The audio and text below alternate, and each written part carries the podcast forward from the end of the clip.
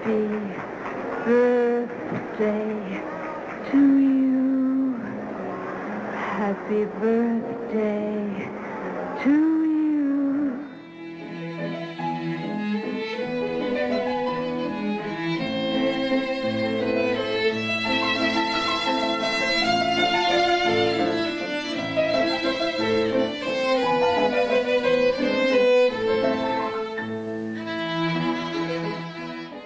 Welcome to Cineversary, a podcast that celebrates a milestone anniversary of a masterful work of cinema. Every month, we send happy birthday wishes to a different film currently observing a joyous jubilee. That's anything from a 20th all the way up to a 100th anniversary. This is your devoted host, Eric Martin, creator of the Cineverse blog and moderator of the weekly Cineverse Film Discussion Group. If you have just discovered our program, we give you a warm welcome. If you're a regular listener, we are delighted to have you back. So, what's the greatest movie ever made during the golden age of Hollywood? Maybe it's Citizen Kane. Or is it Gone with the Wind? Or The Wizard of Oz? Or Singing in the Rain? Or is it the picture that consistently ranks tops or near the top among so many reviewers, fans, and scholars? The film that many deem so close to perfection that it practically defies criticism. This month, we are talking about the one and only Casablanca, which originally premiered on November 26, 1942, marking an 80th anniversary. Yeah, this is a big beloved film and a big birthday we're talking about, so I wanted to do more than just round up the usual suspects, as they say. I made sure to enlist some heavy hitters who could discuss the many merits of Casablanca with me. So, this time around, I brought back friend of the podcast, David Thomson, a renowned film critic, cinema historian, and author of several books, including Sleeping with Strangers How the Movies Shaped Desire, as well as Kenneth Turan, the film critic for National Public Radio and the former Los Angeles Times film critic, as well as the author of Not to Be Missed 54 Favorites from a Lifetime of Film. David, Ken, and I will take a trip back in time to Rick's Cafe American to hear Sam play it again and to examine how Casablanca continues to resonate and why it still matters all these years later. What's possibly left to say about a film as famous as Casablanca that hasn't already been expressed? Actually, plenty, as you will discover in the two interviews that follow. But before we commence with the conversations, let's learn a bit more about Casablanca, courtesy of our friends at Wikipedia. Casablanca is a 1942 American romantic drama film directed by Michael Curtiz and starring Humphrey Bogart, Ingrid Bergman, and Paul Henreid. Filmed and set during World War II, it focuses on Bogart playing American expatriate Rick Blaine, who must choose between his love for a woman, played by Bergman, or helping her husband, played by Henreid, a Czech resistance leader, escape from the Vichy controlled city of Casablanca to continue his fight against the Germans. The screenplay is based on Everybody Comes to Rick's, an unproduced stage play by Murray Burnett and Joan Allison. The supporting cast features Claude Rains, Conrad Veidt, Sidney Greenstreet, Peter Lorre, and Dooley Wilson, among many others. Warner Brothers story editor Irene Diamond convinced producer Hal B. Wallis to purchase the film rights to the play in January 1942. Brothers Julius and Philip Epstein were initially assigned to write the script, but despite studio resistance, they left to work on Frank Capra's Why We Fight series early in 1942. Consequently, Howard Koch was assigned to the screenplay until the Epsteins returned a month later. Principal photography began on Casablanca on May 25, 1942, ending on August 3rd. The film was shot entirely at Warner Brothers Studios in Burbank, California, with the exception of one sequence at Van Nuys Airport in Los Angeles. Although Casablanca was an A list film with established stars and first rate writers, no one involved with its production expected it to stand out among the hundreds of pictures produced by Hollywood every year. Casablanca was rushed into release to take advantage of the publicity from the Allied invasion of North Africa a few weeks earlier. It had its world premiere on November 26, 1942, in New York City, and was released nationally in the U.S. on January 23, 1943.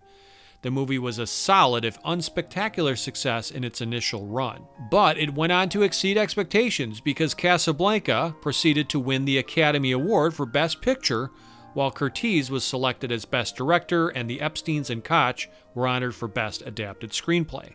Its reputation has certainly grown to the point that its lead characters, memorable lines, and pervasive theme song have all become iconic, and Casablanca today consistently ranks near the top of lists of the greatest films in history. In 1989, the United States Library of Congress selected the film as one of the first for its preservation in the National Film Registry for being culturally, historically, or aesthetically significant. Speaking of those lists, yes, Casablanca placed number two and number three, respectively, on the American Film Institute's 1999 and 2007 lists of the 100 greatest films of all time. Then you've got the AFI's 100 Years, 100 Passions list of the 100 greatest love stories in American cinema, and yes, indeed, Casablanca captures the top slot there. For the AFI's list of the top 100 movie quotes, you've got six of Casablanca's most famous lines represented there. In 2005, Casablanca was named one of the 100 greatest films of the last 80 years by Time magazine. In 2006, the Writers Guild of America voted Casablanca the best ever in its list of the 101 greatest screenplays.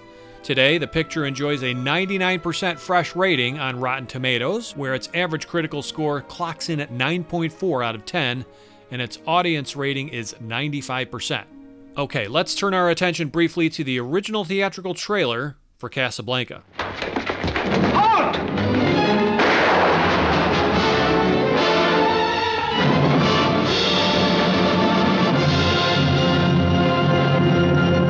Casablanca, city of hope and despair, located in French Morocco in North Africa the meeting place of adventurers, fugitives, criminals, refugees lured into this danger swept oasis by the hope of escape to the Americas. But they're all trapped, for there is no escape. Against this fascinating background is woven the story of an imperishable love and the enthralling saga of six desperate people, each in Casablanca to keep an appointment with destiny. I was willing to shoot Captain Renault, and I'm willing to shoot you. All right, Major, you asked for it.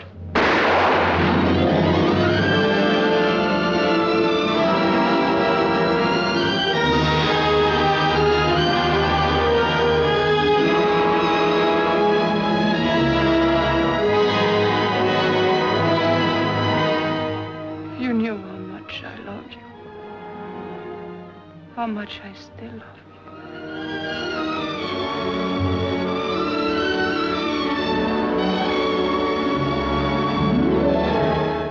I know a good deal more about you than you suspect. I know, for instance, that you're in love with a woman. It's perhaps a strange circumstance that we both should love the same woman. What do you want for Sam? I don't buy and sell human beings. That's too bad. That's Casablanca's leading commodity. You can ask any price you want, but you must give me those letters. That's no deal. All right. I tried to reason with you. I tried everything. Now I want those letters.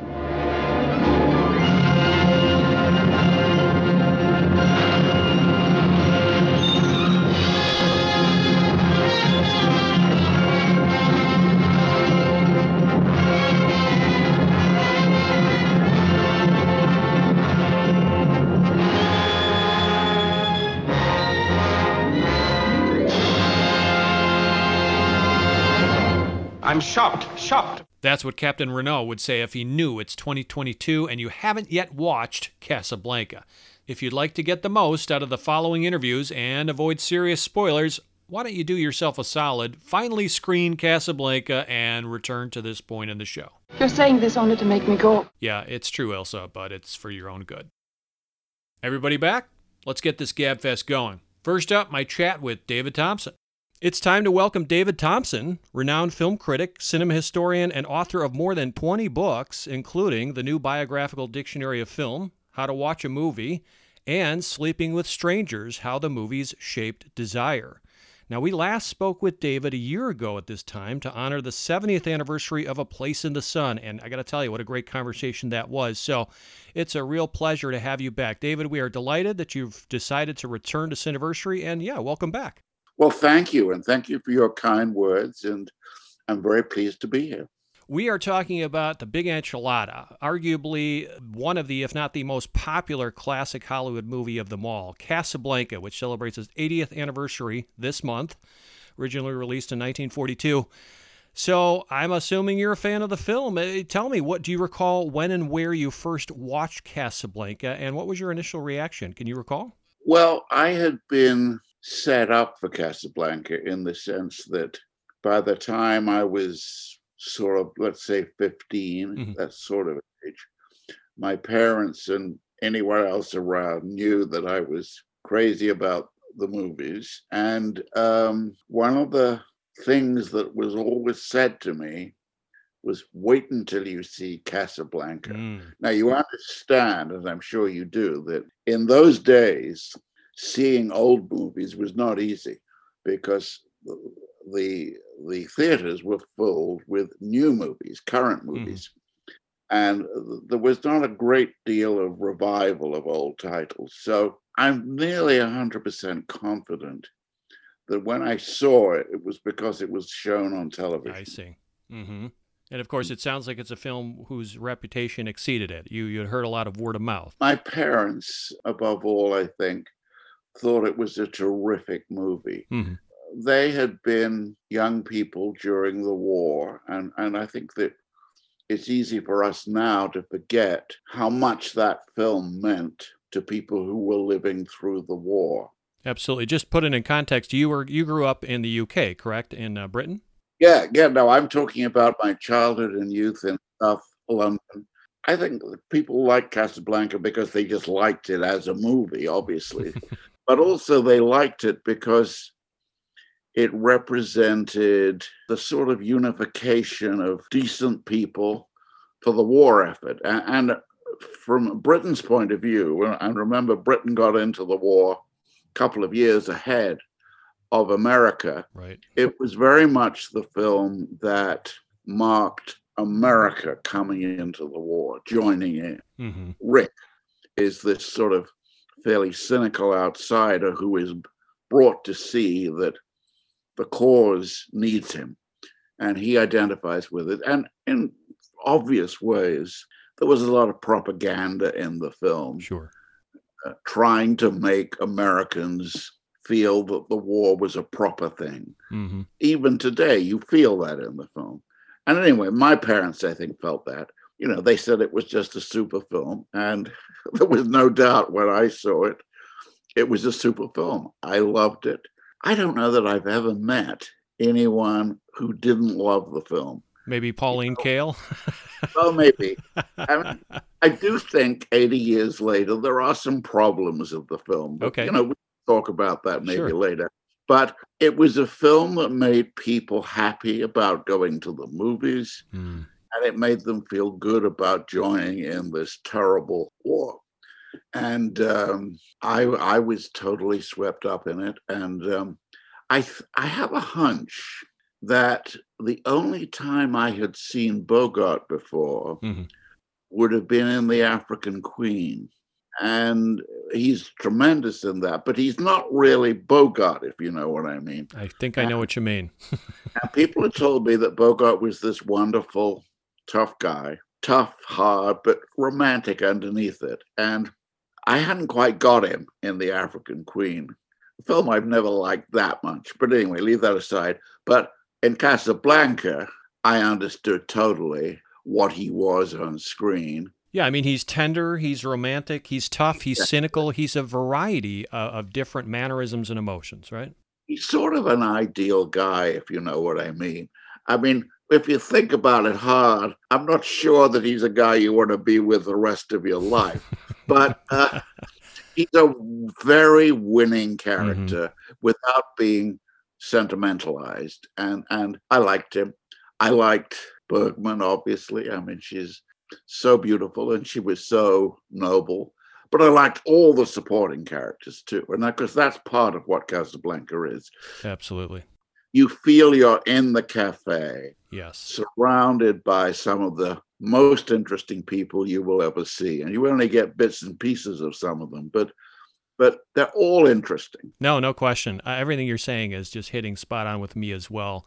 I don't even Yeah. recall the first time I saw it. I, I, I- came late to the party. It was probably in my teens. I didn't pay much attention because I, can, I kind of went through a Bogart period where I wanted to see what all the fuss was about. I've always been Yeah, uh, a fan of classic movies, uh, you know, uh, unlike a lot of teenagers in my era and things like that. I kind of was a retro guy. and but I didn't really pay close attention to it probably until college age and seeing some film, you know, film classes and things like that.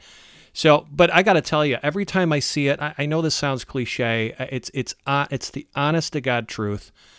It just gets better and better. I, it's that's that's the gospel truth for me. This most recent rewatch, the word that kept popping into my mind is perfect. It is it is a perfect movie. It isn't necessarily my favorite movie ever. I've got a few ahead of it Yeah. but it's in the top 10 no question about it and uh, again it just rewards so faithfully upon repeat viewing for me how about for you when you rewatch do you do you feel rewarded I know just what you're saying. I think that's touching on one of the things that I find most endearing about the film.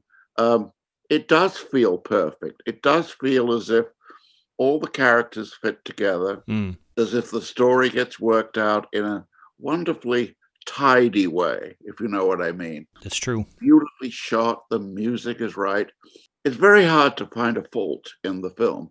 And what is so interesting is that that is the result of a really chaotic production period. i wanted to ask you about this because again you wrote a book about warner brothers called the Yeah, making of an american movie studio so yeah what did you learn about the film when researching and writing your book and anything interesting to share I had met a couple of people who were involved on the film, and I knew that what we see as perfection was a kind of chaos. Um, they didn't quite know whether to do it at all. They didn't quite know when they had a script that worked. They kept changing the script.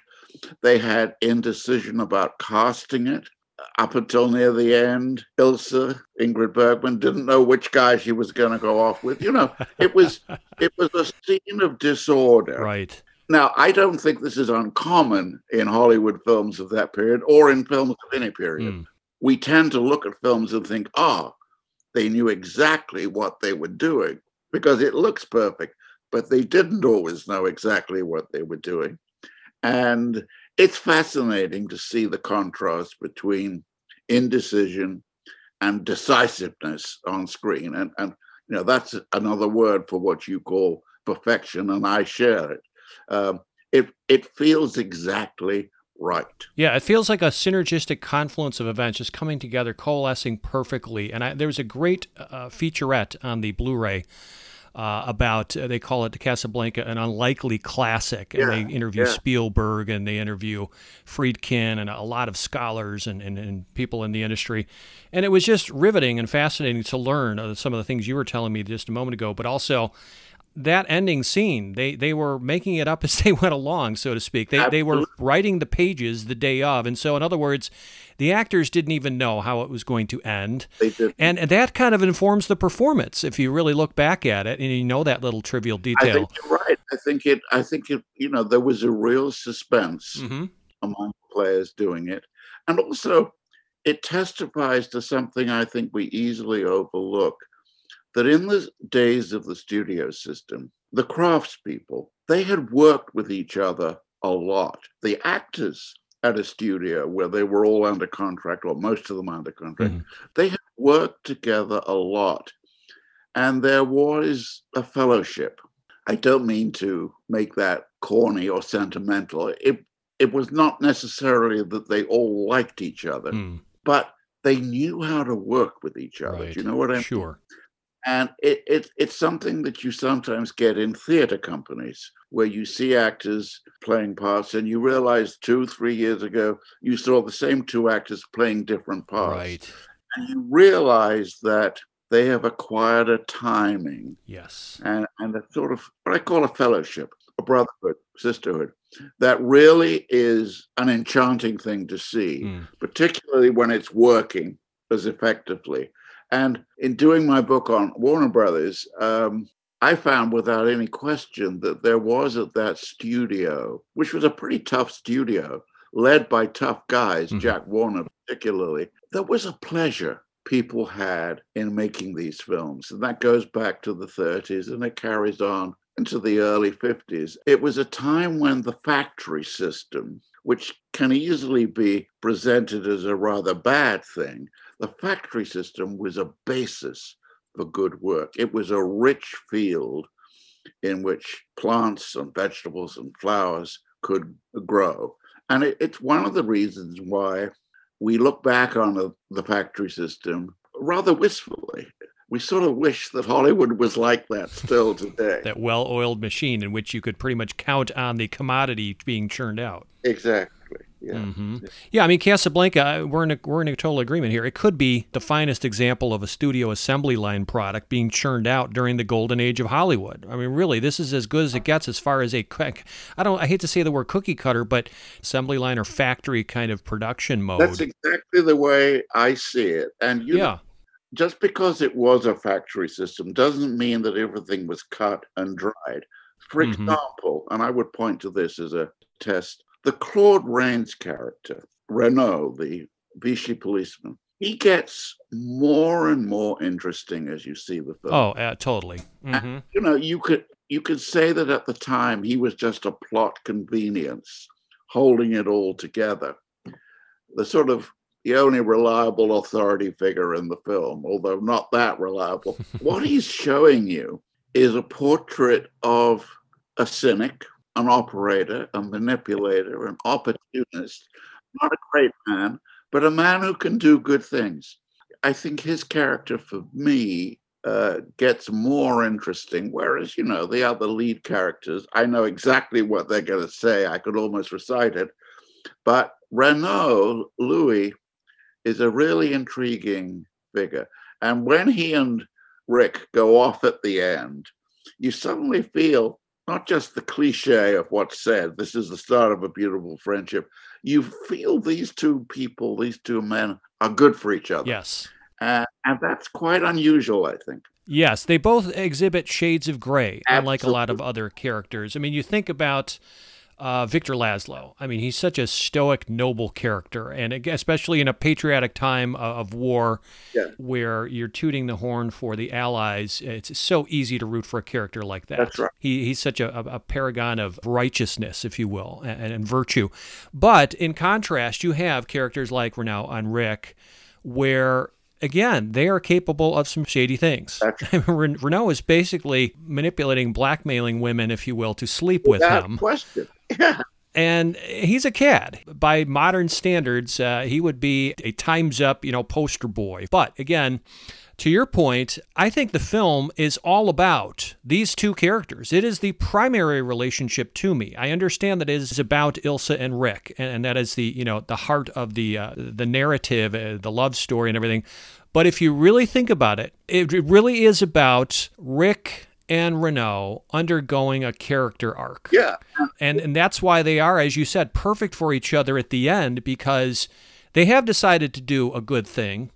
They also are going to be on the run, and they still have more maturity and growth to experience, but they're going to do it together. They're a dynamic couple. Well, I think it's more than that, even. It's that these two guys who are not natural companions, hmm they're capable of a companionship that can win the war.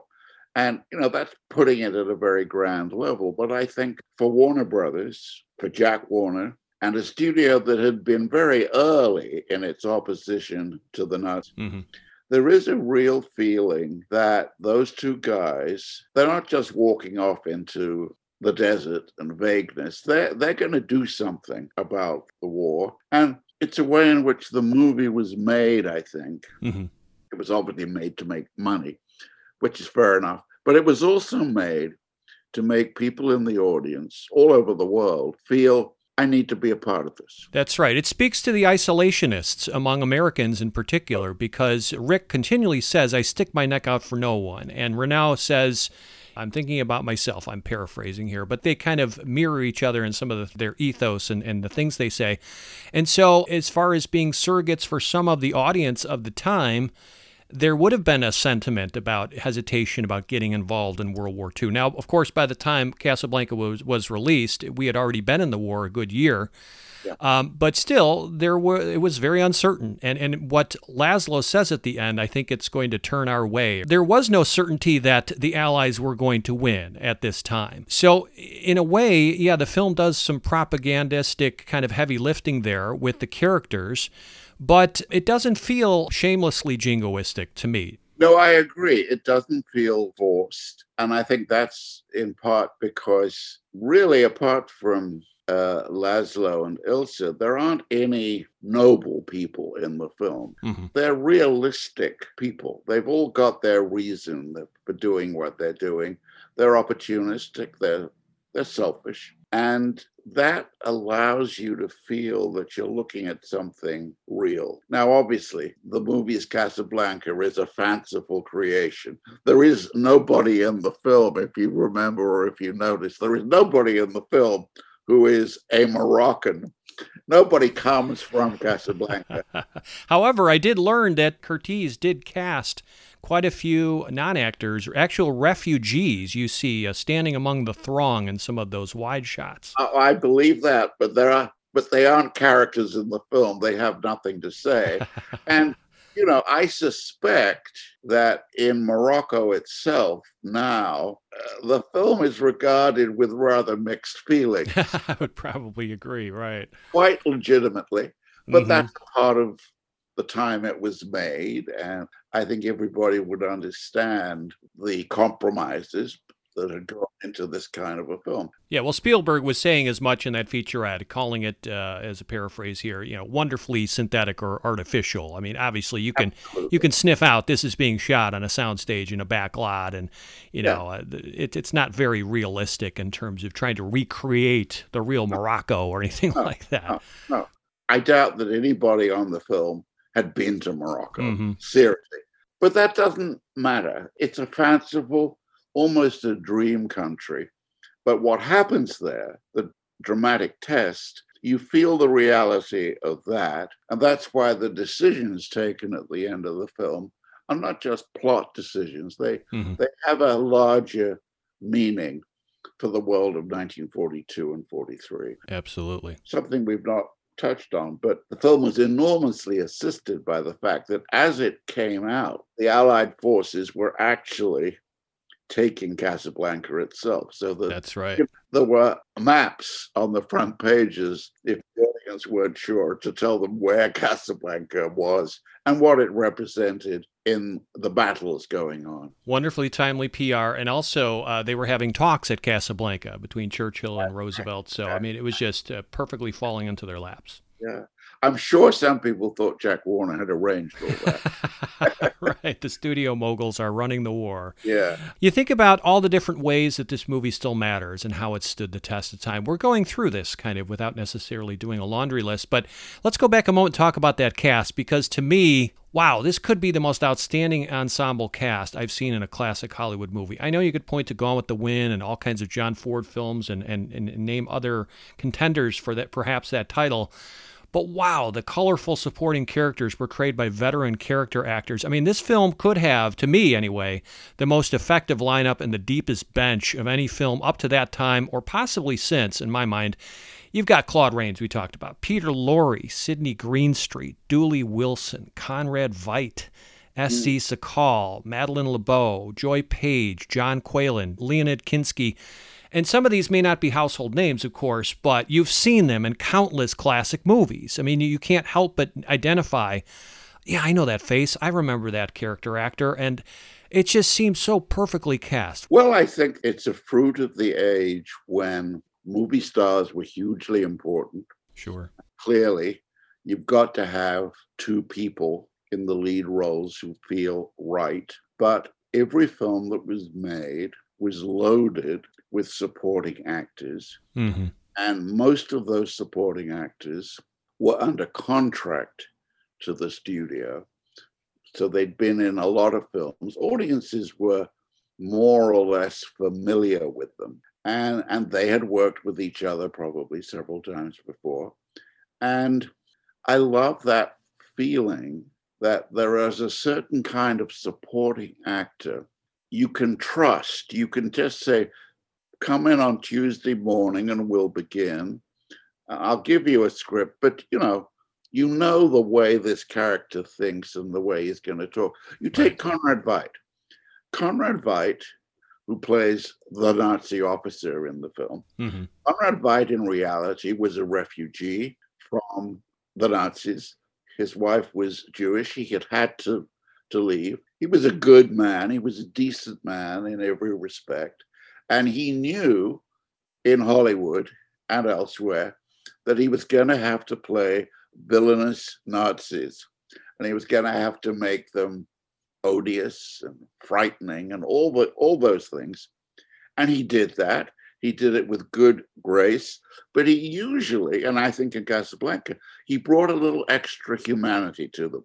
Even Strasser, who is the black character in the film, there's a certain humor to him. There's a certain intelligence to him, which is allowed by the film. Hmm. And you don't see much of Peter Lorre in the film, but you remember him years later. Sidney Greenstreet, the same. Marcel Dalio, who is, I, as I recall, not even credited in the film, plays the croupier who turns up 22 when Rick wants it. Yeah, the, and he's famous for, if I recall, Rules of the Game by I Renoir. was Right? going to say Rules of the Game is Yeah. one of the great Mhm. films of all time. He is he's superb in it. He was a leading actor in uh, France in the 30s. He had to leave too. And you don't even get his name in the credits. It's an you- embarrassment of riches. exactly, exactly. and although I think there was a lot of indecision about who would play which part, once they picked the team, Mhm. team clicked, and you appreciate how they work together, and you see and you feel their friendship even. well, this is what I mean about. Uh, I, I just feel it's the most perfectly cast movie. Absolutely perfectly cast, and Yeah. we're talking about an age where casting was a very big part of the studio system. hmm So an actor like Sidney Greenstreet, say, would be taken on with a plan in mind that he had a lot of characters to play. So you know, he and Peter Lorre made a lot of films together because Warner Brothers saw and understood that those two, so physically different, they worked on screen. Their voices, beautiful melding of two very strange, distinct voices, so that you just loved hearing them talk to each other. Now, they don't talk to each other in Casablanca, but Warner's made a lot of films where they did talk to each other. Yeah, absolutely. You think about the top notch behind the camera talent as well. I mean, we could talk about Michael Curtiz and his body of work. Boy, what a great director, just in terms of uh, the output and the prolific nature of his. You know, filmography. Uh, you've got the crafty producer Hal Wallis, uh, kind of a mastermind. Uh, you know, puppeteering everything behind the scenes here. Skilled writers, the Epstein brothers, Julius and Philip, brought aboard Howard Koch, who is famous for um, scripting the famous War of the Worlds broadcast. Yep. You have the genius composer Max Steiner, ace director of photography Arthur Edeson. You've got savvy future director Don Siegel doing some, some of the shots. Here's another embarrassment of riches. Yeah, no, absolutely. And I would underline Hal Wallis's contribution. Do you feel like he's the true auteur of this picture? I don't think he's the auteur of the picture, but I think he's I think he's the manager. I think he held it together. And I think that in the end, he was the man who took the crucial decisions. Mm-hmm. And the producer figure often gets trashed or disapproved of by film critics. Producers can be invaluable. They they have a they can have a lot of character. They can be very s- smart, and I think Wallis was of that type. And so I would give him a lot of credit here. And Curtiz is the perfect director for the Hollywood system because he could direct in just about any genre you care to come up with. Hmm. And if you understand what I'm saying here, he did it without character or personality. He was a model of efficiency. He was a very stylish director. He loved moving camera shots, that kind That's of right. Yeah. Mm-hmm. if you compare him with other directors of that time, like Howard Hawks, say, who was at Warner's at the same time, Hawks, you can recognize the personality of the pictures as belonging to him. Curtiz made Yankee Doodle Dandy, Mildred Pierce, Casablanca, apart from the efficiency, which is vital, there's not really a level of personality in those films that makes him stand up as what we call an auteur. And I have huge respect for directors like that. I think they are vital in television long series today. Nobody knows who directed Breaking Bad or The Sopranos, even, but they are very tidily directed. Yeah, you speak to his versatility. You mentioned some of the the great masterworks Curtiz was uh, helming. You think of the Errol Flynn classics, Adventures of Robin Hood, Captain Blood, The Seahawk, and then some of the gangster pictures like Angels with Dirty Faces. Yeah. And then later, you know, some some more sentimental things like White Christmas and Life with Father. Uh, talk about versatility, right? I mean, he he was a journeyman director, but you know, he had an impressive curriculum vitae, you could say. Very. And, and my recollection is that he got paid more for this film than either Bogart or Bergman. Isn't that interesting? Wow. Good for him. That's how highly he was rated. But you also think about the ending of the movie. Uh, Now, in my opinion, it's not predictable. It's exceptionally complicated, ambiguous, and poignant. And the fact that the conclusion was, as we were talking about, written at the last minute with the actors unaware of how the denouement would unfold, it speaks to how affecting and seemingly spontaneous some of the performances are. So, again, this ending is one of the great conclusions in a, in a classic Hollywood film, or any film for that matter, because it's not necessarily predictable. Do you agree? I would love to have been there when the film opened, obviously, because I just don't know the answer to what you're raising here. Okay. I don't know how unexpected the ending was. Obviously, there was a tradition in movies, it's, it still exists to some extent, that the male and the female lead would go off together, or if not, they would go off. It was clear that they were tied by a love bond. I can believe that audiences, when the film opened, thought that would happen, that Bogart mm-hmm. and Bergman would go off. And I think the Paul Henreid character is played down somewhat so that you can see that might happen. I can envisage an ending in which at the airport, maybe Laszlo gets shot and killed so that the two leads would go off together. I think I do think that the the fact that they don't go off together is an important part of why the film has endured. I think that lovers who are separated or thwarted in some way, I think they mean rather more than the conventional happy ending. If it was Rick and Ilsa who walked off into the fog at the end, I'm not sure the film would mean as much now as it does. Yeah, I mean, the emotionally complex and unresolved conclusion, I think, may have even inspired later films. It, it's, as you said, not a classic Hollywood happy ending for its time. There are no easy choices, nor is there a clear resolution, because neither Ilsa nor Rick knows what the other is necessarily thinking or feeling about one another, and no one necessarily lives happily ever after, quote unquote. Every major figure in Casablanca has to ultimately make sacrifices by the conclusion, but doing so guarantees their redemption as characters and our admiration as viewers. We also don't know by the end whom Ilsa loves more, perhaps. I mean, she has not professed her undying amore for one man, Yeah. nor do we know Rick's true motivations. Is he giving up on Ilsa because he knows he can't compete with Laszlo? That's a possibility. Is he enacting some kind of emotional revenge on her for Ilsa abandoning him? That's a possibility. Is Rick selflessly choosing the greater good?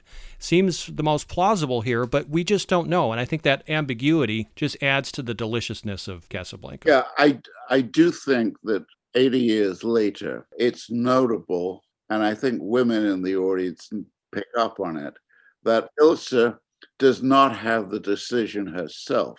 I don't think you could do that story now where the men decide what's going to happen.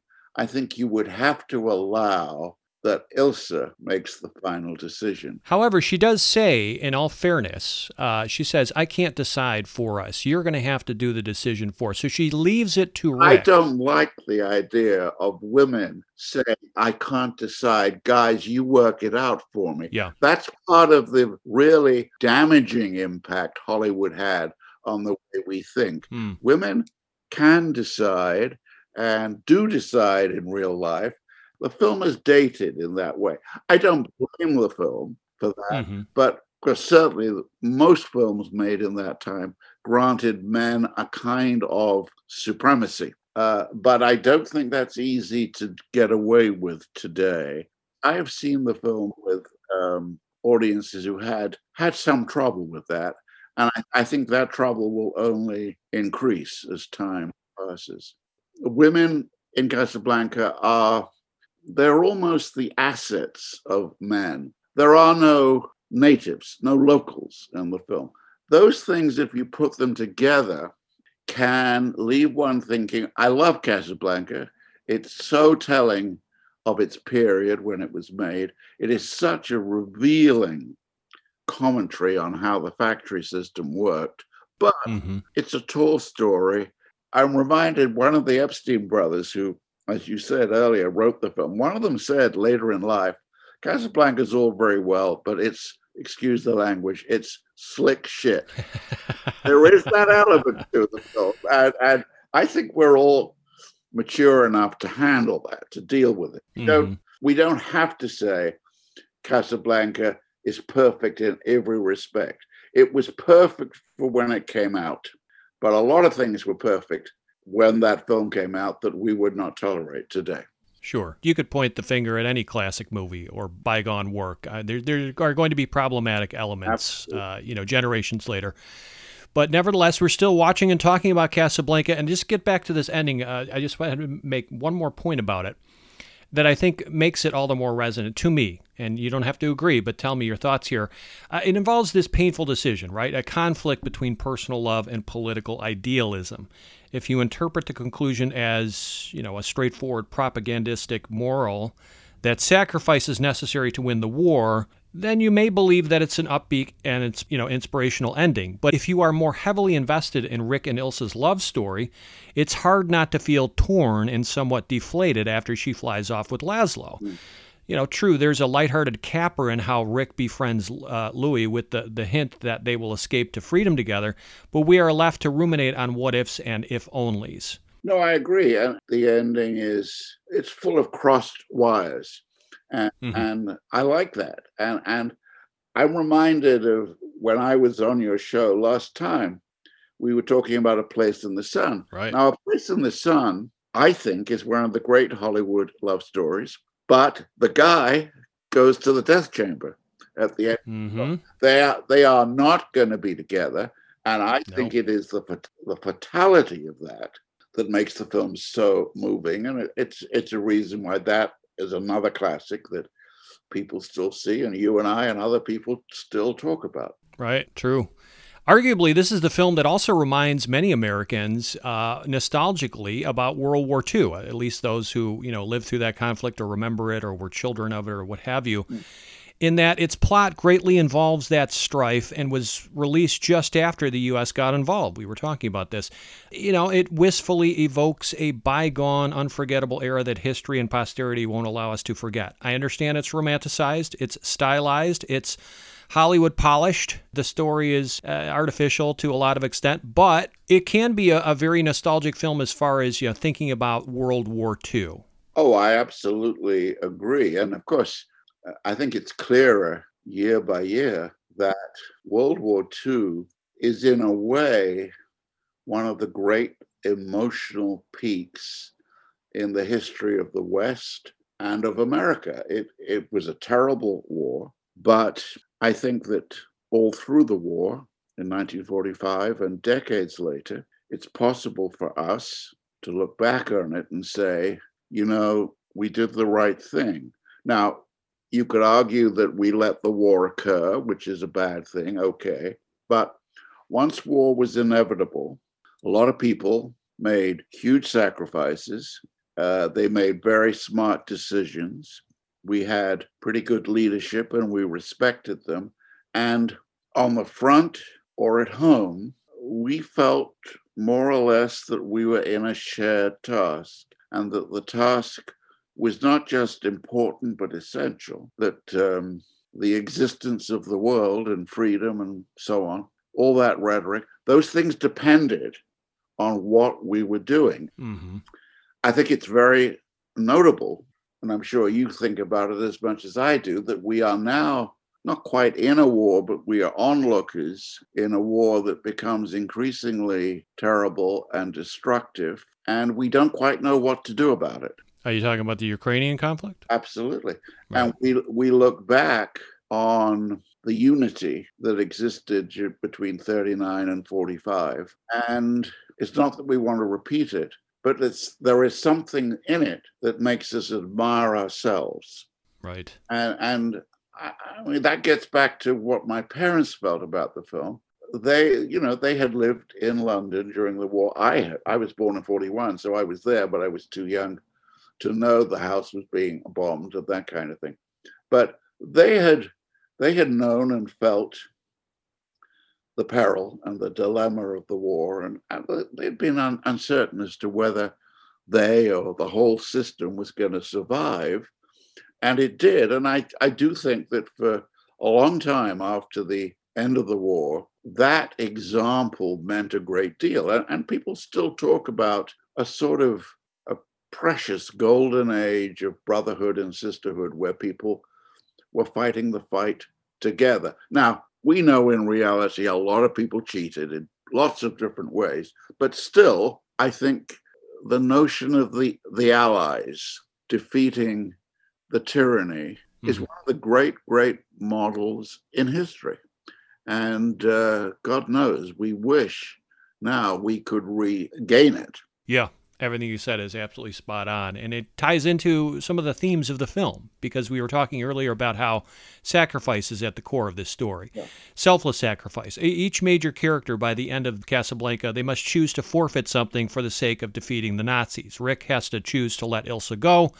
Ilsa decides to get on the plane with Laszlo. Renault elects to protect the three lovers and go off with Rick. So again, a lot of uh, you know sacrifice goes on, but also the choice of neutrality in both love and war. Yeah. Because Rick and Louis must decide whether or not to fight the Nazis.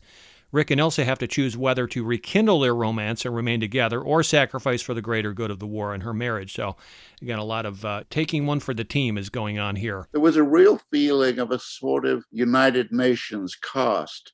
You know, when mm-hmm. you think about it, Bogart is really the only American in the picture. Everyone else comes from somewhere else. And, and I think that's a very valuable part of the film it it dramatizes the idea we've been talking about of brotherhood and togetherness in a yes in a profound way. Absolutely. And then, as far as other themes to kind of dwell on here, the inescapability of the past is a major one because Rick, Ilsa, and Louis cannot evade their memories or their previous romance. I'm sorry, Laszlo, I meant to say. Yeah. Uh, Rick is reminded of Ilsa by music and the fact that she's re-entered into his life and Ilsa is torn between her past lover and her current lover. Yeah. And Renault realizes that he, like Rick, must leave Casablanca and join the French resistance after aiding Rick. So the past, you can't quite escape that past. Uh, also, the power of good luck is certainly on display in Casablanca. Gambling, the promise it offers to those seeking to escape Casablanca is prevalent at Rick's Cafe, right? Where wagers are made and games of chance involving human lives are played, you could say. And you recall how Sam, he, he sings the song Knock on Wood. And, and that's a reference to a popular idiom that means you hope good fortune will persist. Sure. So the power of good luck, I think, is uh, also a tenet at work here. I don't think it's a small thing in the history of Hollywood that Sam is a significant character. That was not too common in American films of that period. That you're right. There would be a black character, and you sort of you saw that he felt things too, and that he mm-hmm. worth listening to. Oh, totally agreed. It's great to see, you know, an African American actor cast in a film of this era. And and it is not a small part. I mean, he is a very close friend and uh, obviously an employee of Rick, but they've been through so much together, and you could tell that there's kind of a love story there in a, in a way as well. Yeah, no, I agree. Yeah, real quickly, as far as other themes, obviously this is a political allegory to some extent because the film plays like a well timed fable about America's stance on World War II, maybe the isolationism approach before 1942, the United States, like Rick, tried to remain neutral, tried to sidestep the world conflict. But following Pearl Harbor and after Ilsa suddenly re enters his life, more Americans, like Rick, start to embrace the ethical value of sacrifice and, you know, the importance of political idealism over personal desire and self preservation. So it becomes a very allegorical film, I think, for people of that era. We shouldn't lose sight of the fact that the Warner Brothers were Jewish uh, and I think they had a much sharper sense of what was happening in Europe and of how dangerous it was than a lot of Americans. Mm-hmm. And Warner Brothers was the bravest of the studios, without doubt, in taking on the whole German issue. Uh, a lot of the studios were very afraid of losing the German market. Warner Brothers were braver than others in that respect. I don't mean to say that they were knights in shining armor. They, they, they weren't that type. But I do think that um, Casablanca and other films of the period are, are good examples of Hollywood saying, we have to take some stand here, and we right. identify with it personally. Yeah, because Warner Brothers, you're absolutely right. They would go out on a limb sometimes, and they would do social message pictures like I, I was a fugitive on a chain gang or some of the gangster pictures.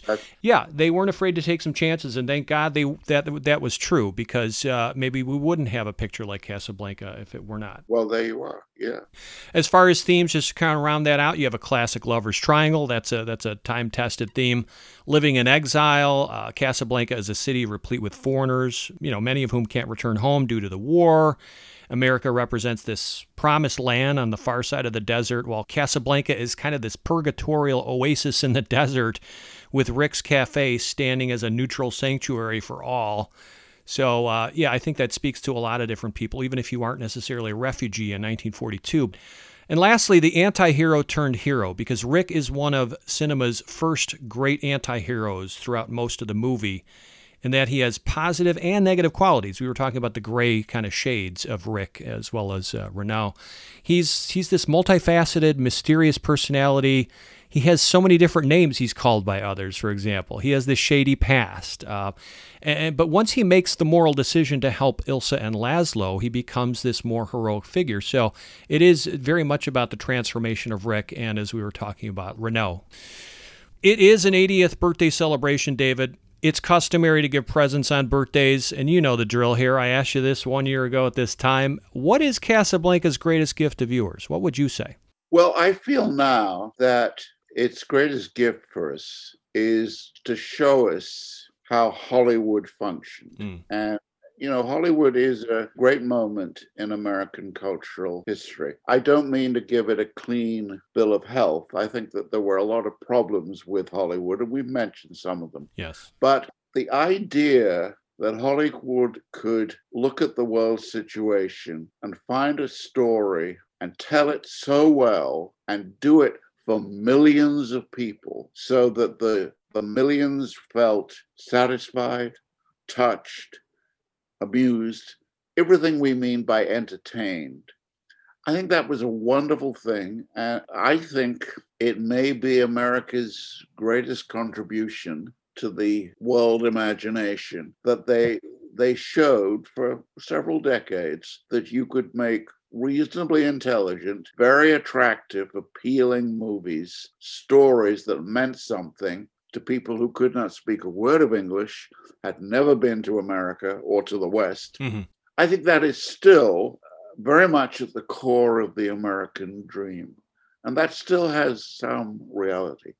I love those sentiments, and I never thought about Casablanca or you know what you were talking about in quite that way. So very resonant. Yes, a lot of food for thought there.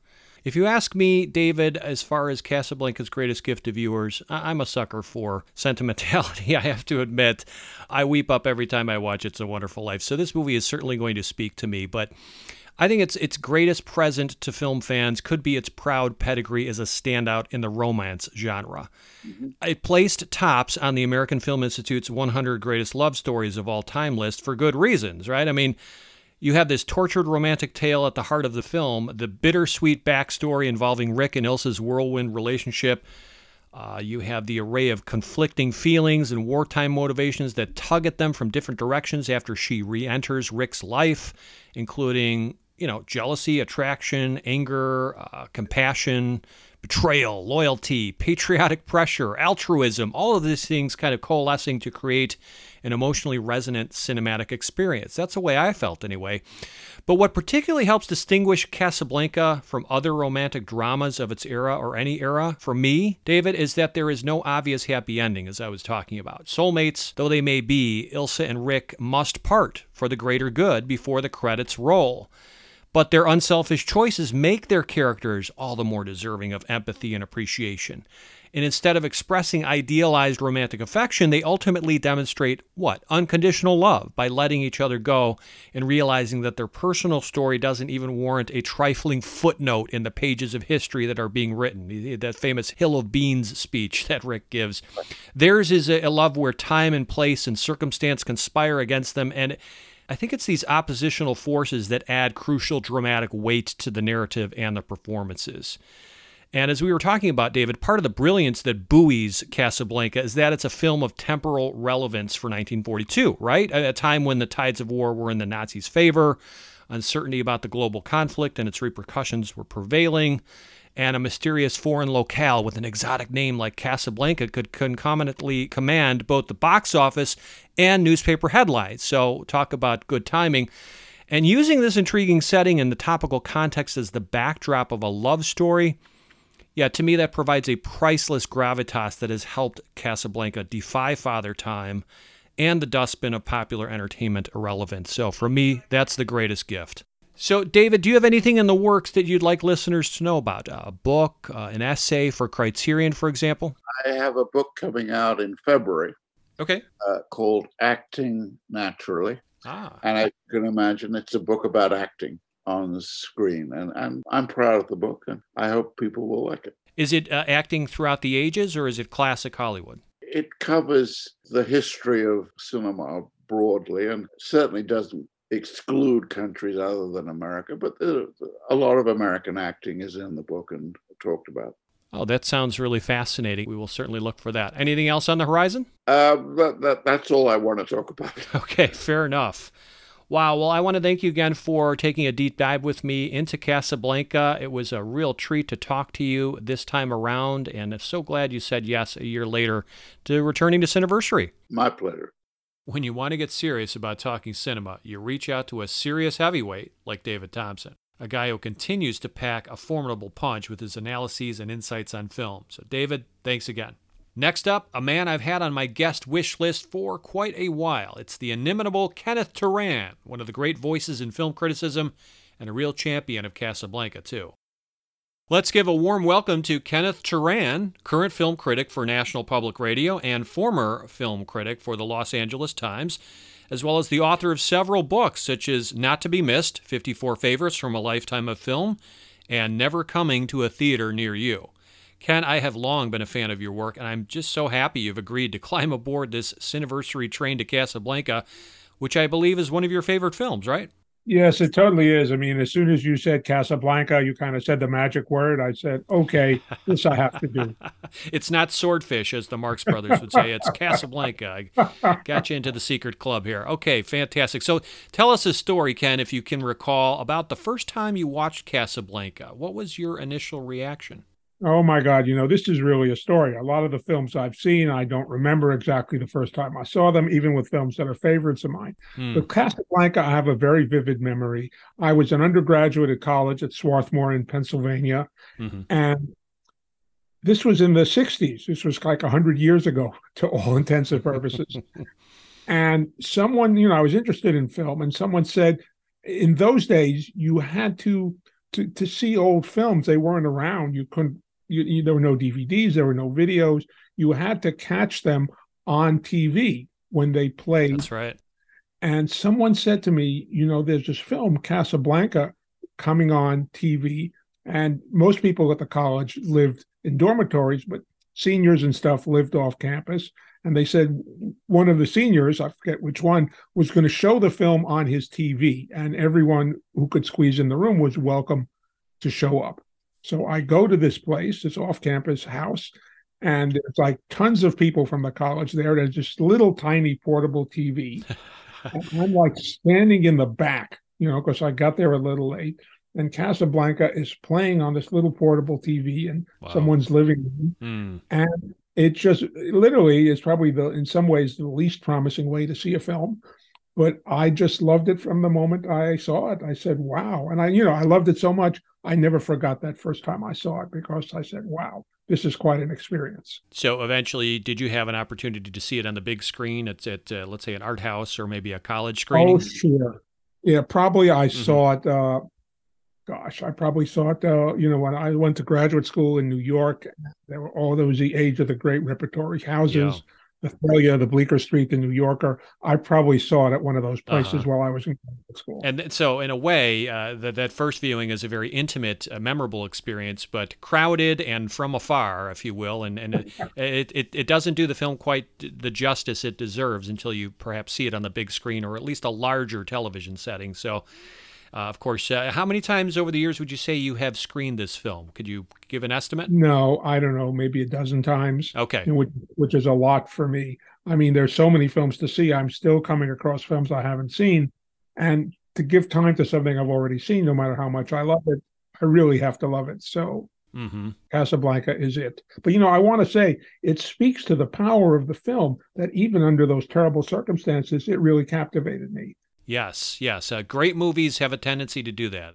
Do you rank your favorite films? And if so, where would this place? Uh, could you give a numerical kind of ranking to this? Or, or how do you kind of give a hierarchy to your favorite films? It's a top 10 film for me. I mean, I don't rank them, but it's definitely a top 10 film for me couldn't even tell you off the top of my head what the other nine were, but I know that it's a top ten film. and I'm sure it's subject to change, right? I mean, uh, everybody's favorites can uh, vary from over time as you see new and different films and so forth. But yeah, this is one that I would venture to say are on a lot of top ten lists among fans and critics alike.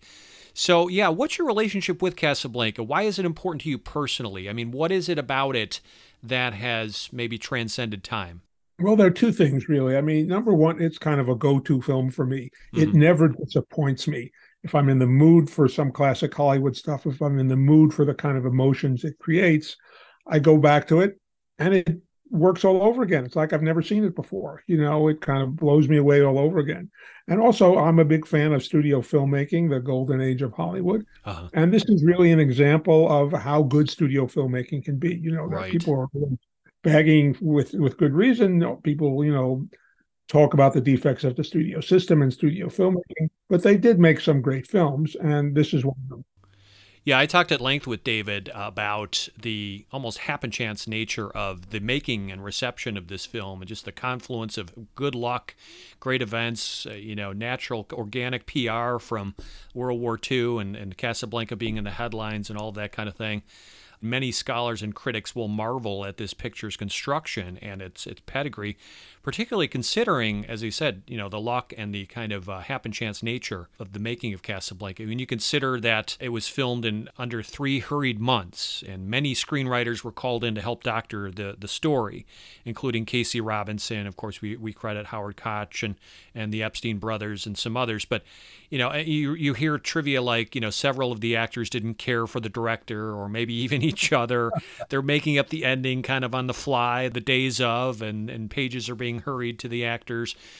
And again, this is just another production on the Warner Brothers docket with no great expectations necessarily from the makers involved, and it's just kind of marvelous to to think about those circumstances, right? Do you also kind of uh, marvel at, uh, you know, when you look back at the history of the making of Casablanca? Yeah, no, absolutely. I mean, this is the least likely film to be a memorable film. Mm. I think no one working on it thought it would be this memorable. They're probably all were shocked when this turned out to be, I believe it won Best Picture and a couple of other Oscars. Right. Mm-hmm. This was not the, you know, nobody thought of it in this way. I mean, there's a wonderful book on Hollywood called The Genius of the System. And this is an example of the genius of the system. The system worked in such a way that it called this forth, even though it was highly unlikely for it to happen this way. Right. Yes. For me, I mean, just to answer this question about, you know, why it continues to matter, what makes it worth honoring 80 years later, I think it checks the boxes in several categories as one of the best ever. So it's quite possibly the finest romance film, at least from the classic Hollywood period. It's arguably the most patriotic movie. There's a lot of moving, sweeping, stirring scenes uh, of patriotism in the film.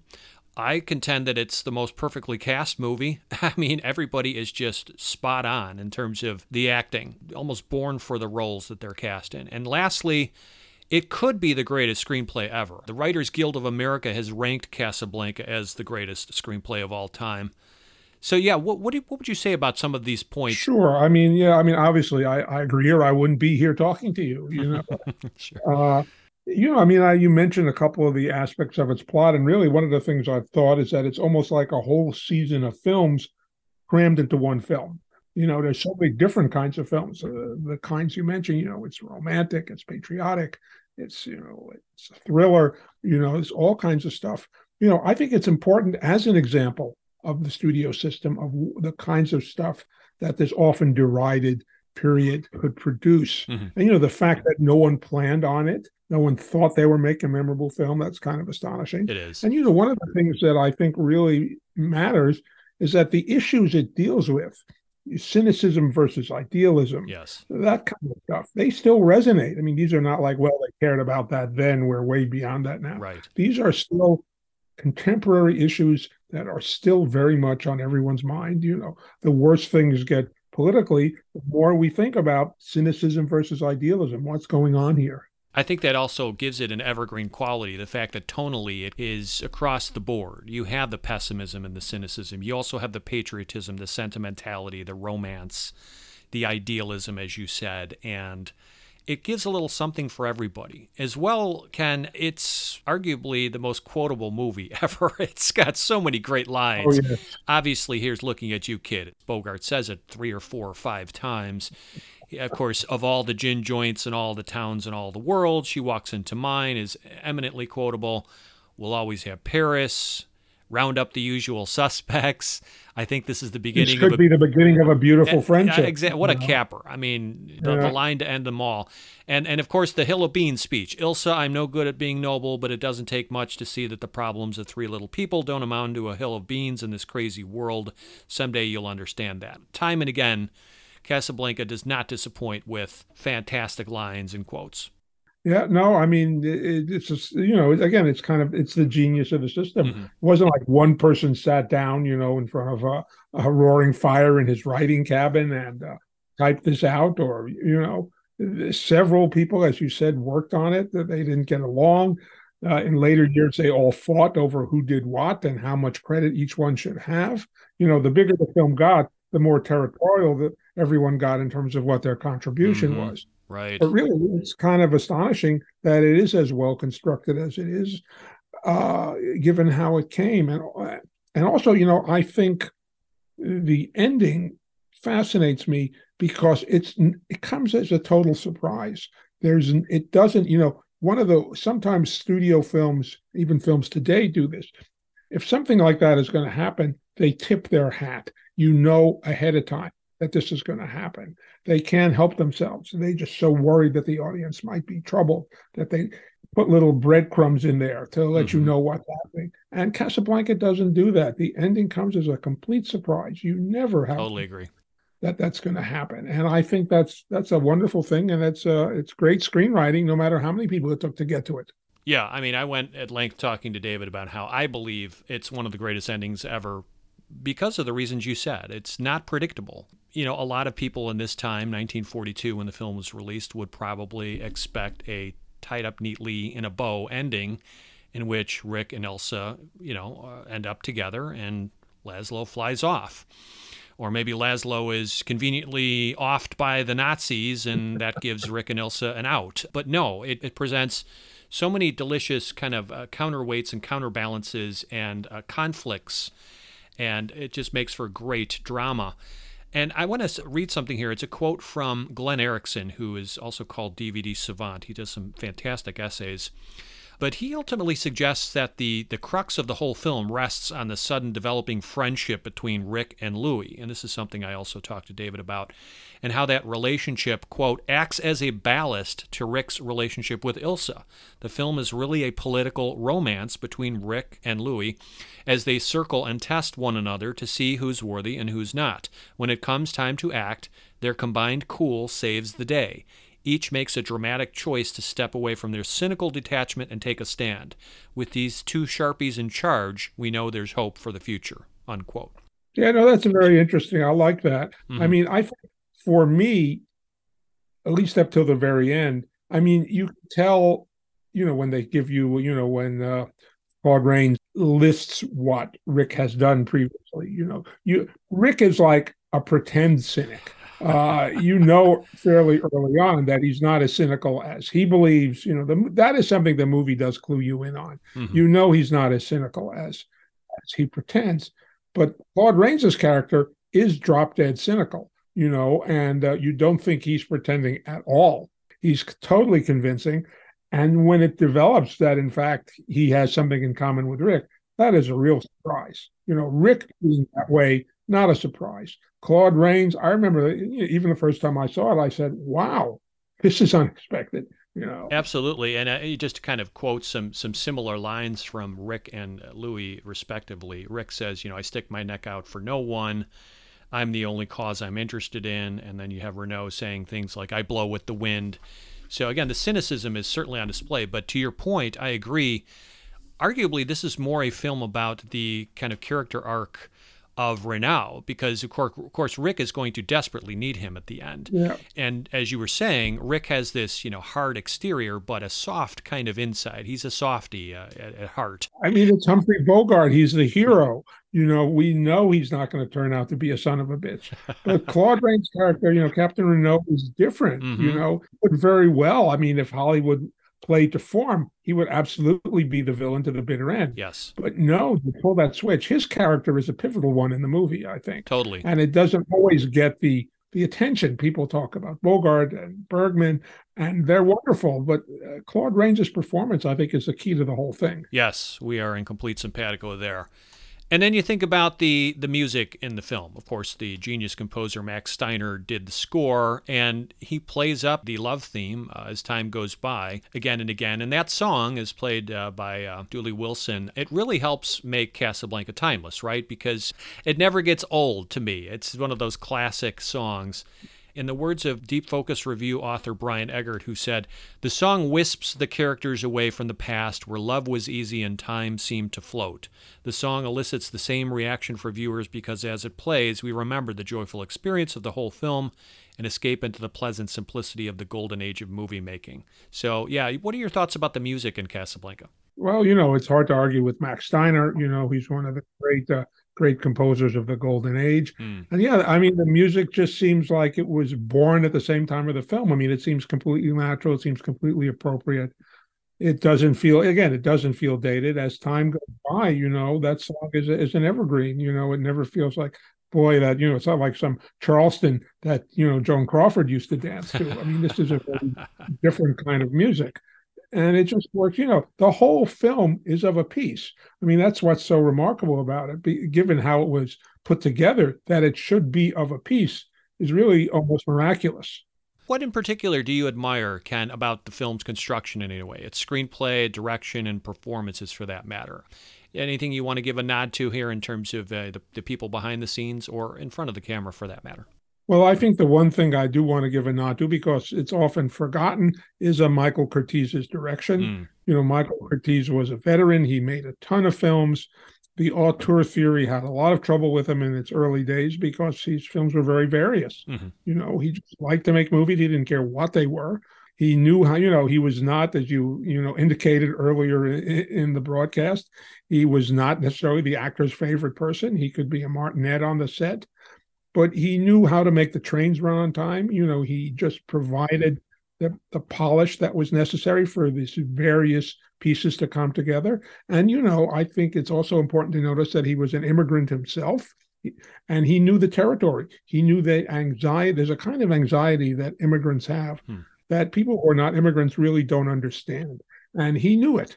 You know, he knew the territory, and I think that helped a lot. Right. Yeah, I mean, uh, he's often credited uh, retrospectively, uh, maybe not as uh, fitting perfectly into that auteur theory, but in terms of some of his, you know, stylistic choices consistently uh, between movies, especially for Warner Brothers, you think of how he's able to move the camera. And, and in this film, it seems like the shots move effortlessly and invisibly between shots and between scenes, thanks to a steadily moving camera and an economy of well composed shots and the terrific old Hollywood studio system talent that knew how to manufacture a product efficiently, right? Yeah. You think about Casablanca, if you really break it down shot to shot, that camera is moving quite a bit. Yeah, but it's not showy. Mm-hmm, you know, it's right. not like one of my favorite directors is, uh, you know, Max Ophuls, who had an enormously showy camera. But, you know, this is really, this is very impressive camera work. And I think partly because it doesn't call attention to itself. But as you say, as you've seen the film again and again, you start to notice that the camera is doing things. The camera is not planted you know in front of people it's moving around and Yeah. but he does it effortlessly doesn't call attention to itself not you're not supposed to notice it it's just supposed to pull you in and that's exactly how it works Yeah, I mean, he's not doing some grandiose, like crane shot, like in Notorious or something. yeah. He's not uh, doing crash zooms or things that are, as you said, going to call attention to a showy style. But again, it's this effortless second nature that he has and his crew that he works with. It's part of the secret weapon behind why Casablanca just works so well as a film. absolutely you know it's just uh you know finally you just have to throw up your hands you know? It's kind of a film that almost resists analysis. Mm. but you know it works again and again and again you know? If it can make you feel the same way pretty much every time you see it there's not a lot of films that can do that you know? And uh hats have to go off to it Totally. So, uh, Ken, in what ways do you think Casablanca might have been influential? And I was trying to put my thinking cap on for this one. Uh, I'm not a film historian, but I, I, I can do some research online, certainly, like any of us. But can you cite any movies or filmmakers that you think might have been inspired by this work? You know that's an interesting question i've thought about it i mean obviously play it again sam is the obvious choice you know the woody allen movie Yeah. is directly referential to it. it it's so obvious it doesn't even count but what i think really in some ways what this film did and its air of romantic cynicism and Mhm. idealism all those things it kind of permeated the culture in such a way that it's hard to cite specific examples Okay. it just kind of got into everything. You know, I mean, not obviously everything, but it became a kind of way Hollywood looked at the world that was, you know, because it was natural for Hollywood to look this at the world this way, and because Casablanca was so successful, more and more people kind of said, "Well, let's let's let's look at the world this way." So I think there's a lot of films with a little touch of Casablanca, but I can't think of anything like you know huge that said this is a direct descendant of Casablanca. It's almost like everything is a direct descendant of Casablanca. That's a good point. In the modern age, and this isn't even that modern, but a film like Havana, which when was that? Was that 30 years ago? I'm not even sure. Uh, know, Uh, but it takes a cue from something like Casablanca as far as a period piece, a romantic kind of wartime uh, drama. You have things like, in its own era, films like Passage to Marseille, To Have and Have Not, Sirocco. The Marx Brothers even did a movie called A Night in Casablanca. right. You mentioned yeah. Play It Again, Sam. So there is some evidence, maybe a few name drop films that, that might have uh, some influence directly. But there's also a hypothesis in film literature, from what I've gathered, that Casablanca represented a sea change in American movies for its time. And this kind of harkens to what you were just talking about, which is that Casablanca helped steer Hollywood toward a new era of moral sophistication in which perhaps the protagonist's motivations and, you know, past actions they're more blurry, more suspect. I think if you look closely at Rick, he exudes the classic traits of a prototype antihero, at least until the stories close. And this approach would perhaps prefigure the onset of things like film noir and its darkly tinged characters who are capable of both, you know, virtue and vice. So, kind of ushering in this new era of, of more sophistication and, and maybe uh, more of a, an antihero character. Yeah, I mean, I, that's kind of you know, it's in line with what I'm saying, the sense that this this film permeated film culture. Right. But you know, I think it's also worth pointing out. I mean, some of the classic pre-code films like Heroes for Sale. I mean, we have the notion of these flawed heroes, and you know, 10 years earlier. You know, this didn't come out of nowhere. You know, I'm a fugitive from a chain gang, you know, heroes for sale, wild boys of the road. Mm-hmm. I mean, we think of pre-code as in only its sexual aspect, but really the, part of pre-code was this kind of damaged heroes, you know, or heroes that you weren't sure were heroes. So Casablanca both comes out of that and, you know, looks toward the future. I think looking towards film noir, I totally agree with. I can see that absolutely. Let's talk for just a brief moment about that screenplay, which, as I said, the Writers Guild of America, they placed as the greatest of all time. Do you tend to agree? I mean, uh, is this one of the very best? And if so, what is it about the story and its construction that makes it worthy of such recognition? Can you put your finger on it? Well, that's a good question. I, you know, again, I don't have a one best, you know, I don't know what the best screenplay is, but I think it really is an excellent screenplay, one of the best. Mm-hmm. We've talked about some of the aspects already. You know, the the great surprise of the ending is something that's very hard to do. You know, and that studio films rarely did. You always knew how they were going to end. You know, and that was part of the charm and you didn't know with this one and it's continually surprising so to be able to kind of that sleight of hand everyone always likes films that end better than they begin. And this begins well but it's got a, a slam bang ending. And so that's that's what every hollywood screenplay is trying to do. And this one really you know this won the jackpot. Yeah. You know the great lines that we talked about those are really Certainly. great. Right. You know the characterization is very vivid. You know there are a lot of actors who are on there for just a little bit of time uh, like uh, Peter Lorre, Sidney Greenstreet, you know, they really are small roles, but they're very, they're meaty, even mm-hmm. though they're mm-hmm. small. Yes, and, uh, they're they're they're not cardboard people. They're very vivid characters. Uh, even Conrad Veidt, as you know, the Nazi, you know, the German officer, is wonderful. Uh, yeah, I mean, they all have meat. All the characters have meat on their bones, even if they're only there for a short amount of time. It's like they all think they're the center of the movie and we believe them. You know what I mean? They all yes. think the movie's about them. You know? Right. What I paid attention to on this most recent rewatch, Ken, was uh, the scene in the Blue Parrot. My, I think it was the second time when uh, Rick visits uh, Sidney Greenstreet's character who's trying to buy Rick's Cafe, of course. And you have this little meta nod to the Maltese falcon. Do you, you ever, do you know what I'm talking about? Where there's a shadow of a falcon in the background going on, and it's almost this shameless kind of plug for uh, the Warner Brothers universe of great characters, right? Yeah, like the Marvel universe before the Marvel universe. so it endlessly rewards upon repeat viewings. I think Casablanca does, as so many great classic films do. This movie uh, has has legs in, in in many ways. But that leads to my next question to you, which is what is the future of Casablanca? Now, there you could make a case that there's only a handful of absolutely evergreen classic movies from from the golden era that future generations will likely keep watching. You know, think of The Wizard of Oz, It's a Wonderful Life. I think Casablanca is going to be up there too. But yeah, what's the future of this movie? Uh, will people still be watching and talking about it in another 80 years? I would think so. You know, I mean, these things they ebb and flow. Mm-hmm. Film uh, kind of celebrity and films kind of domination of the culture ebbs and flows. But I think as long as people watch old Hollywood films, they will get around to Casablanca and they will be rewarded. Okay. There's nothing about it to me that seems like it's if it hasn't dated by now, I don't know that I see it dating. You know, it doesn't feel dated to me. You know, it's just uh, it's remarkable in that sense. Maybe because it was written you know, I mean, I, I think about this in terms of to be or not to be. You know, the Lubitsch film. yes, uh, we covered we covered that in an earlier episode this year. Yes, when these films were made, it was not clear that we were going to win the war. True. I mean, now we say, well, of course they knew. Well, they didn't know. You know, so that kind of anxiety, that kind of uncertainty, I think permeates the film and gives it a kind of integrity. Mm-hmm. You know, it's not made from a triumphalism point of view. Right. It's made from the point of view as like, we may go under. And if we go under, what are we fighting for? What's important to us?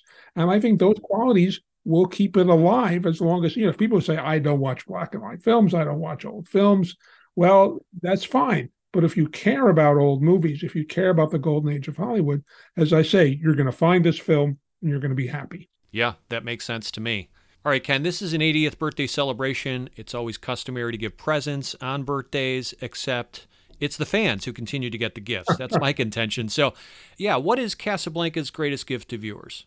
it never disappoints. Mm-hmm. You know, I think that's an incredible gift that you can go back to it and get what you remember you got from it the last time you liked it. It's lasting entertainment. And also, there's kind of a continuum. You can remember how much you enjoyed it the last time you saw it. You can think back on who you were then, what your life was like then. You know, it it, it really kind of unites us both as individuals with pasts and with a community of people who love this film. That's a good answer and a great gift. So, Ken, before we say goodbye, is there anything you'd like to let the audience know about that may be in the works? I know you're still doing film criticism for NPR. Uh, is there a book on the horizon, for example? There is, and it will surprise no one who's been listening to know that it's a it has to do with the golden age of Hollywood. Uh, I'm doing a book on a joint biography of Irving Thalberg and Louis B. Mayer. Wow. Different studio, different sensibility, mm-hmm. but uh, I'm deeply into it, and uh, I'm really enjoying myself. You know, it's it's it's great to live in old Hollywood. Yeah, no, you are right in the epicenter of that kind of vibe. And when can we expect that book? Oh, God only knows. A couple years. okay. I would say a couple of years. Still marinating, right? No, I'm writing. I'm writing. But, you know, one of the things with books is that even when you're done, mm. it hmm. takes a year till it comes out. You know, this is not like the daily newspaper. Uh, you know, it goes slowly. Sure. Look forward to the forthcoming book as well as your continued criticism with NPR. So keep up the great work, Ken. Well, thank you. Thank you for thinking of me for this film. It is one of my favorites. I could talk about it till, you know, I my voice went hoarse, which is kind of starting to do. well, we'll spare you that indignity. We were uh, thrilled to have a chance to talk with you at length here about Casablanca, a shared favorite film among both of us. Thank you so much. Well, thank you, Eric. Excellent stuff from Mr. Turan, who has my deep appreciation and respect. Ken, thank you. It's time now for standing ovations. This is where I give a shout out to a film, website, podcast, book, television program, or other work that I think would be of interest to classic film lovers just like you. Fittingly for November, my endorsement this month goes out to Warner Brothers Home Video and their recent release of, yes, the 80th anniversary edition 4K Ultra HD Blu ray package of Casablanca, which has been getting stellar reviews for its video and audio presentations, let me tell you. I got a chance to see how good the movie looks and sounds on this new edition myself, and frankly, it's never been better. Seriously, if you've doubted whether or not to pull the trigger on an older black and white movie that's now available in 4K, this product presents a compelling argument for doing so. What is it about this edition that shines? Well, it's the finer details that matter. It's the greater depth and contrast, the deeper shadows and black levels, and yeah, wider dynamic range too. While the original camera negative no longer exists, I learned that this version was sourced and restored from a nitrate fine grain master positive created in 1942, which brings out the best visually in Casablanca. And if you're a purist, you can rejoice that you're hearing a fresh restoration of the original mono source. It's not some artificial 5.1 channel remix. This 4K release includes all the great supplements found on the previous Blu ray iteration, such as separate commentary tracks by Roger Ebert and Rudy Behlmer. You've got an introduction by Lauren Bacall. There's a 1988 PBS special called Bacall on Bogart. Fantastic featurettes like Michael Curtiz, the greatest director you've never heard of, and Casablanca, an unlikely classic, which I referenced in my conversation with David, as well as the 1992 documentary You Must Remember This, a tribute to Casablanca, you also have reminiscences by Bogart and Bergman's children. There are outtakes, deleted scenes, trailers, a Bugs Bunny Casablanca spoof, and much, much more. This is the one to purchase, own, and revisit, my friends. So if you've come this far with 4K, make it a point to pick this edition up and retire your old copies of Casablanca. Like what you hear on Cineversary? We'd love to get your feedback. Whether you want to nominate a movie for a future anniversary episode, provide comments, or just have a question, get a hold of us at cineversegroup at gmail.com. That's C I N E V E R S E group at gmail.com. Also, you can really help our show grow by spreading the good word about the Cineversary podcast to your friends and loved ones. Even better, please leave a positive online review and rating, which significantly helps us get discovered by new listeners. So if you use Apple Podcasts, Spotify, Stitcher, or Castbox, simply search for the Cineversary page, look for a link that says something like ratings or reviews, click that, and leave that rating or review. While you're at it, take a moment to like us on Facebook too. And if you'd like to go an extra step and help keep our show ad-free, consider making a donation to the Cineversary podcast by visiting tinyurl.com slash donate Cineversary. We really appreciate your support. Lastly, we encourage you to visit cineversegroup.com. That's the portal for my private film discussion group I launched back in 2005, where you can hear recordings of our group discussions and read in depth analyses about the different movies we study. What's on tap for Cineversary in December? We'll give you more than a peek, we'll give you a peck, as in Gregory Peck, who won an Oscar for his performance in To Kill a Mockingbird, which celebrates a 60th birthday next month.